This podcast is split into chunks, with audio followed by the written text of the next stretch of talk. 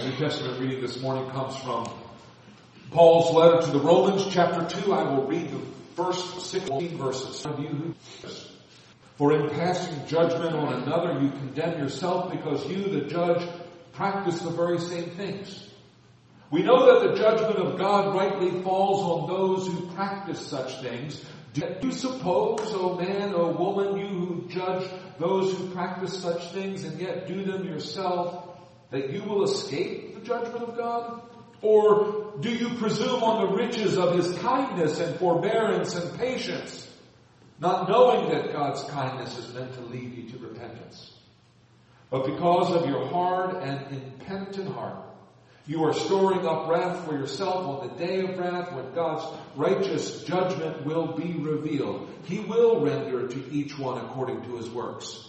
To those who by patience and well-doing seek for glory and honor and immortality, he will give eternal life.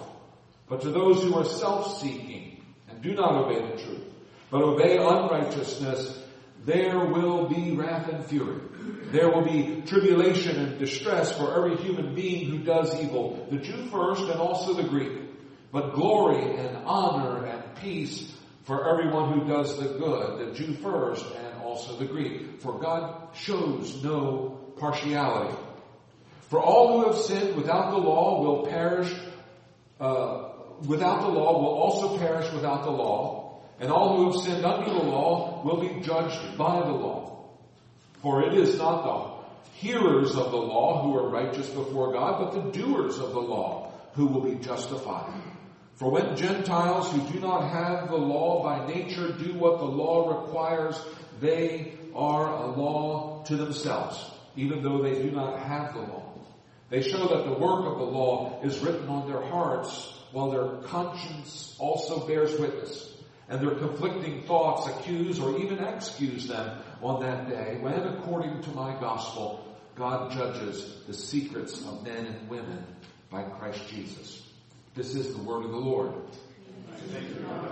Let us pray.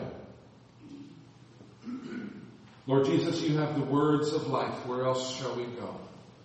And so we turn to you this day and we pray that by the power of your Holy Spirit, which caused these words of the book of Romans to be inspired, that we would be illuminated by that self same Spirit, that we would hear what it is that you would have us know this day, and that our wills would be activated to move in the right direction. We pray this in Jesus' name. Amen.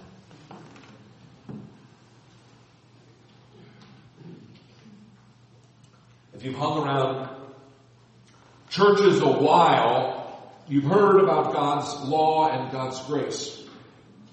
And if you've hung around churches long enough, you know that we are saved by God's grace and not by keeping God's law. Ephesians 2, 8 and 9 says, For by grace you have been saved through faith, and this is not your own doing. It is a gift from God, not the result of works, so that no one may boast. So, if we are saved by God's grace and not by our works, if we are saved by God's grace and not by our good deeds or, or, or by our law-abiding behavior, why is there so much talk about good deeds and law-abiding behavior in churches? If we're saved by God's grace and not by our works, what is the purpose of God's law for Christians? And what role do good deeds and law-abiding behavior play in the Christian life? Those are the big questions that I want to answer this morning in this sermon. But before we attack the big questions on what the function of God's law is in the life of Christians, I want to begin with the gospel, with the distinction between God's grace and our works. And I want to illustrate that difference with a rambling parable from real life. As soon as this second service is over, I am not going to greet you in the back of the sanctuary because I will be racing into Philadelphia to see the Pennsylvania Ballet perform Swan Lake at the Academy of Music. Now, some of the Eagle fans are having flashes of jealousy right now because you're thinking, why did I think of that? I mean, the Super Bowl's over. There's nothing to do on Sunday afternoon. I wish I too had thought of the ballet. Now, to see the ballet, you need a ticket. You can purchase the ticket with your hard-earned money, or you can receive the ticket as a gift from someone who used their hard-earned money to purchase the ticket for you. But either way, to see the ballet, you have to have a ticket. Now if I were Jesus, I would say something like the kingdom of God is like the Pennsylvania Ballet. And the New Jerusalem is like the Academy of Music, only those with a ticket will be admitted. And so the question becomes, what's the price of admission to the kingdom of God? How much will a ticket to the New Jerusalem set me back? The Westminster Larger Catechism put the question this way, what does God require of human beings? And the answer that we read together was God requires human beings to obey His revealed will. We read the moral law is the declaration of God's will for humanity, directing and binding every human being to conform to and obey it personally completely and perpetually. The moral law applies to the whole human, body and soul, and includes the performance of all those obligations to God and to our fellow humans to be holy and righteous. And then, in the next sentence, we find where the rubber hits the road. The final sentence and the answer to question number 93, it's in your bulletin, you can consult this a little bit later, is where we find out who gets into the Academy of Music and who will be left sitting on the curb. We read, God promised life for keeping the moral law and threatened death for disobeying it. Now when you read that, if you're even halfway honest about how you've lived your life, you'll be shaking your head and saying, well, it looks like I won't be seeing the Pennsylvania Ballet anytime soon. Because I haven't done such a good job of keeping the moral law, certainly not perpetually and completely and personally, certainly not with body and soul. It is an expensive ticket. Now some of you might be looking for a loophole. Some of you might be thinking that maybe the Westminster Larger Catechism misinterpreted scripture. So let's take a look at the scripture references for the last sentence to the answer to question 93. The first reference is from Romans 10:5. Check this on your own, where we read, Moses writes about the righteousness that is based on the law, that the person who does the commandments shall live. The larger catechism explains this as God promised life for keeping the moral law.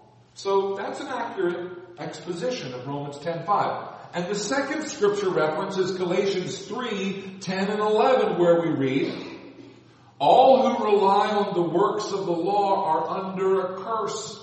For it is written, cursed be anyone who does not abide by all things written in the book of the law and do them. Now it is evident that no one is justified before God by the law. From this, the larger catechism concludes that we must follow the moral law completely and perpetually and that God threatens death for disobeying the moral law. And that is a fair exposition of what scripture teaches. And so I don't think the Westminster Larger Catechism made a mistake on this point. Which brings us to a time of a little bit of truth telling. I need you to know that I, your pastor, have not kept the moral law. I have not kept it completely and perpetually, and I have not kept it body and soul. Now perhaps you're thinking, oh, Maybe the pastor didn't keep the moral law when he was young and wild, but he's changed his ways. He knows better now. And surely God has a statute of limitations and the sins of our youth won't be counted against us. For those of you who had those thoughts, I appreciate your kindness. And I'll call you anytime I need money for bail. But that defense has two problems. Problem number one, the Bible says nothing about a statute of limitations. We are accountable for every thought, word, and deed of our entire lives. You may give yourself a pass on what you did long ago, but God doesn't. And problem number two, the pastor didn't just break God's law when he was young. The pastor broke God's law last week. And he'll probably break it again before this day is over as I'm fighting traffic to get into Philadelphia. And while I hope that all of you are doing better than I am in your walk with Jesus, in your sanctification, I'm also guessing that some of you aren't. Because you see, the problem that we face as fallen humans is not individual sins. The problems that we face as humans is our fallen human nature, our pervasively sinful nature. Our hearts are selfish. They are bent. Our flesh is always warring against the Spirit, and everyone in this room is in the same boat. And so I'm going to say it again. I feel like I've been saying it every week. None is righteous. No, not one. All have sinned and fall short of the glory of God. And I'm going to keep repeating those verses from the book of Romans until we believe them instinctually. The truth of the Bible, the truth that is denied in virtually every sappy Hollywood movie and every inane Facebook meme, this truth, that none is righteous. Pope Francis not him. Not Barack Obama, he's not righteous. Not Mahatma Gandhi. Not Martin Luther King. Not Billy Graham. Not Oprah Winfrey. Not even Jimmy Kimmel or your pastor. None is righteous. No, not one. And all have sinned and fall short of the glory of God. That's what scripture teaches. That is the human condition. And if you're sitting there thinking that the pastor's crazy, that if he thinks that you're a sinner, and the pastor's nuts if he thinks that you're not righteous, then all I can say is that you are so deep in denial that you are willing to deny even that you're a human. So what's the upshot? The upshot is no one gets to see the Pennsylvania Ballet. We're still in this extended parable, by the way. No one gets to see the Pennsylvania Ballet and no one gets into the Academy of Music. At least no one if they're buying their own tickets. Because none of us can afford the ticket.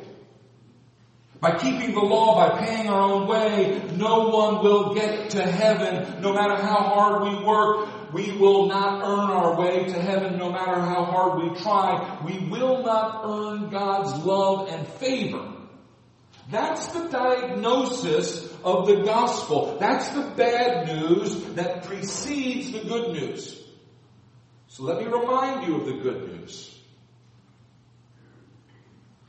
The gospel is the power of God for salvation to everyone who believes. Romans 1:16.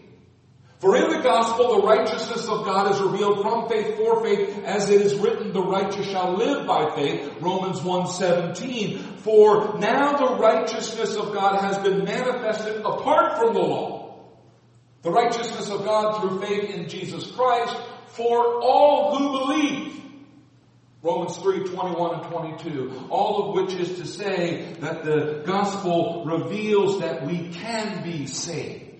The gospel reveals that we can get into the Academy of Music and see the ballet by faith in Christ alone, separate from keeping the law of God. By faith in Jesus, we get the ticket that we couldn't buy on our own. And thus it is, as Paul writes in Ephesians 2, 8, and 9, by grace you've been saved through faith. And this is not your own doing. It is a gift from God, not the result of your labors, so that no one can boast. The price on the entry ticket to heaven is beyond our reach. The most righteous person who ever lived doesn't have enough righteousness in his bank account to buy it. But the ticket to heaven is given to us free of charge by faith in Jesus Christ. It is by God's grace, by God's gift that we are saved and not by our own efforts and by our own works. Do you get what's happening here? And I'm sorry if it seems like I'm repeating myself. But everything in this world Every law created by humans in every age, every grading system in every school, every business contract in every country says the exact opposite of what the gospel says. And so sometimes we have to shout to be heard over the noise of the world. It is by grace we are saved. It is not by our efforts and by our works, and so no one may boast. I am right with God. I'm a son of God. I will spend eternity with God. I have my ticket. I will be let in the door and I will see God's glory, but not because I have the money, not because I did the work, not because I'm wealthy or worthy, but because Jesus handed me the ticket for free. And I grabbed that ticket and it saved my life. Are you holding on to a ticket that Jesus bought for you? Do you know how much Jesus paid for that ticket? He worked every minute of every day of his earthly life to buy you that ticket. He lived a perfect, sinless life. And if you want to understand how hard that is, I dare you to try to be sin free for 15 minutes. It will wear you out. Now imagine doing it for 33 years. He lived a perfect life, which earns the price of the ticket. But even more than that, even before he could give us a ticket that he had earned, he had to first pay off our debts. Because if he didn't pay our debts first, our creditors would demand that ticket and take it from us.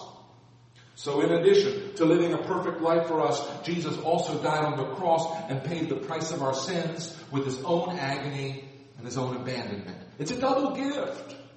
This gift of God's grace a double gift, Christ's record of perfect sinless life given to us as a robe of righteousness that we can wear and Christ's forgiveness for every sin that we in fact have committed in this life. Why would anyone turn down that offer? Alright, about 20 minutes ago, not that I'm counting, I said that this sermon would try to answer the question, if we're saved by grace and not by works, then what's the purpose of God's law for Christians and what role do good deeds and law-abiding behavior play in the Christian life?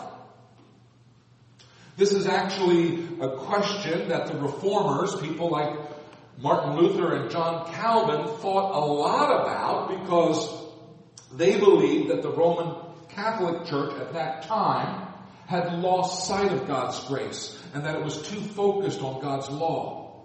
For Roman Catholics at that time, getting to heaven required accumulating enough merits on the positive side of your ledger to offset any demerits that you might have on the negative side of your ledger. And when you died, if you were in the black, you went to heaven, but if you were still in the red, well, things wouldn't be so pleasant for you.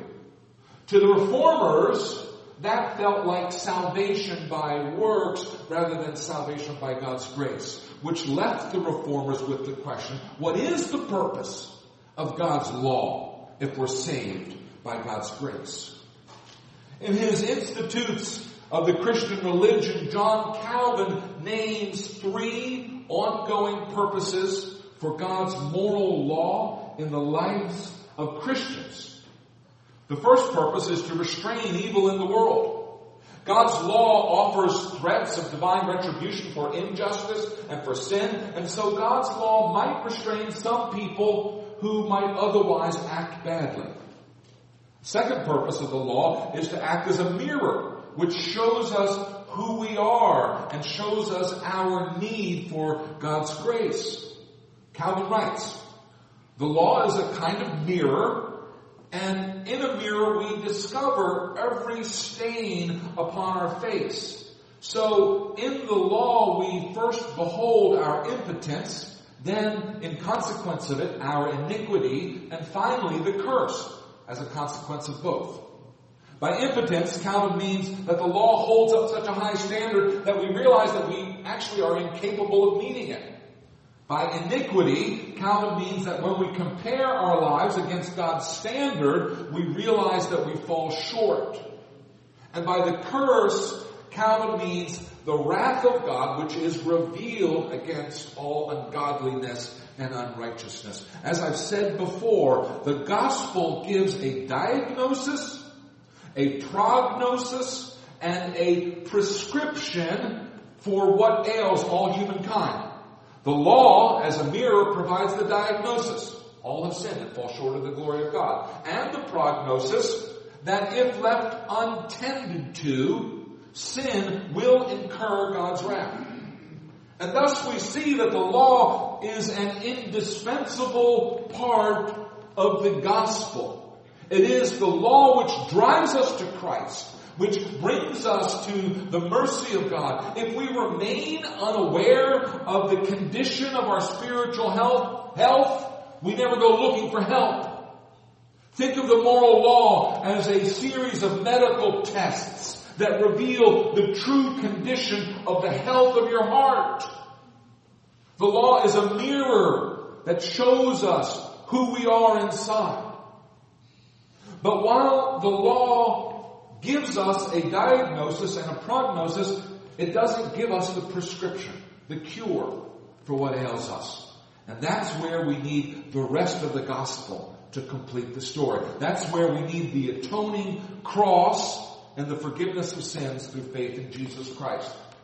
The third purpose of the law is to reveal what is pleasing to God.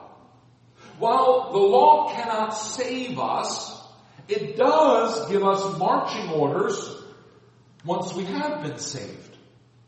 When we follow God's law, our lives display mercy and justice and kindness and self-control. If we follow God's law, we love God with our whole heart, soul, and mind, and we love our neighbors as ourselves. Now, I think John Calvin was a very clever fellow. And so I like his three purposes for the moral law, but I'd like to add a fourth, and this one from another JC, not John Calvin, but Jesus Christ. In Matthew 5, 16, Jesus says, let your light shine before others so that they may see your good works and give glory to the Father who is in heaven. I think another purpose of the moral law is to bring glory to God.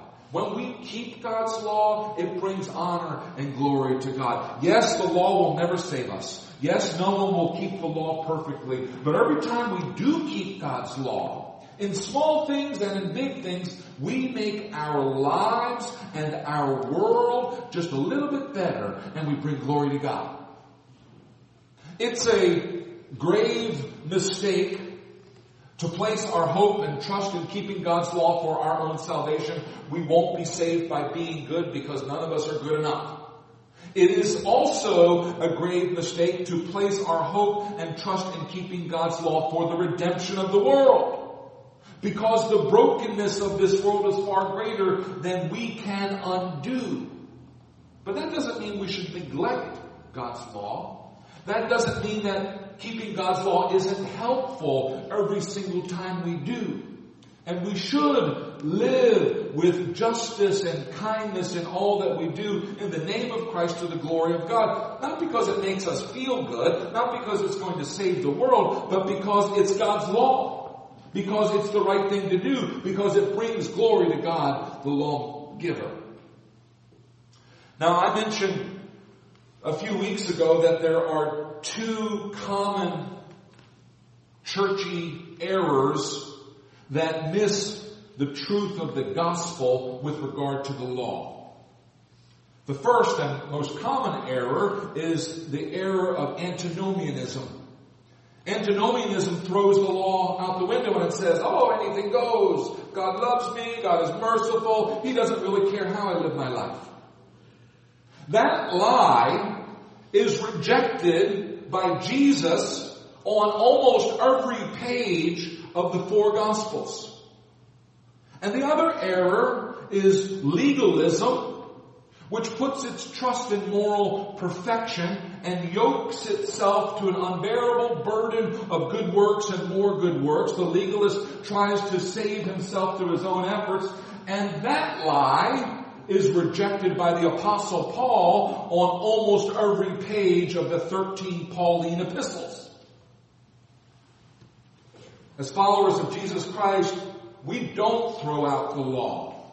But neither do we place our trust in the law.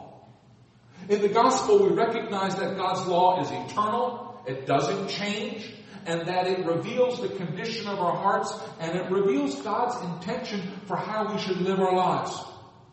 And then, having read and understood God's law and having allowed it to hold up a mirror for us regarding the condition of our hearts, we then fly to Christ, who has met the demands of the law, who has lived the life that we should have lived, and who has paid the penalty for our sins. So here in closing is my advice to my friends in Christ. Keep the law as best as you can, but trust in Christ for your salvation. Keep working to improve yourself and to repair this beautiful world. But don't be fooled into thinking that by your efforts, no matter how heroic, that you're either going to save yourself or the world. There is only one Savior. And his name is Jesus. And to him be all glory and honor and praise and thanksgiving forever and ever. Amen. Let us pray.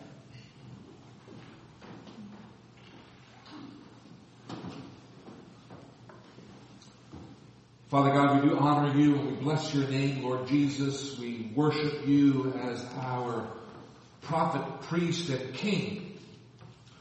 We thank you that your eternal word is a lamp unto our feet and a light unto our path. And we pray that we would walk in that light this day and every day. We pray that by the power of your Holy Spirit, we would be ever more trained to walk in that way habitually. We pray that your sanctifying work would continue to unfold in our lives and that we would bring more glory and more honor to you every day as we more and more look like Jesus. But in all of that, I pray that we would never become proud or self-sufficient. And I pray that we would every day cast ourselves at the feet of the cross and plead the mercy of Christ. For in Him alone is hope and salvation. Lord Jesus, you paid the price. You paid it all. And for that you have received a name that is above every name that, that your name, every knee should bow and every tongue confess that you are God and King. Lord, I pray this day that you give us faith to claim and to hold on to and to trust in those truths of the scripture. Pray that you might give us faith, saving faith in you and in the work of the cross. We ask these things in your powerful name. Amen. Amen. Amen. All right.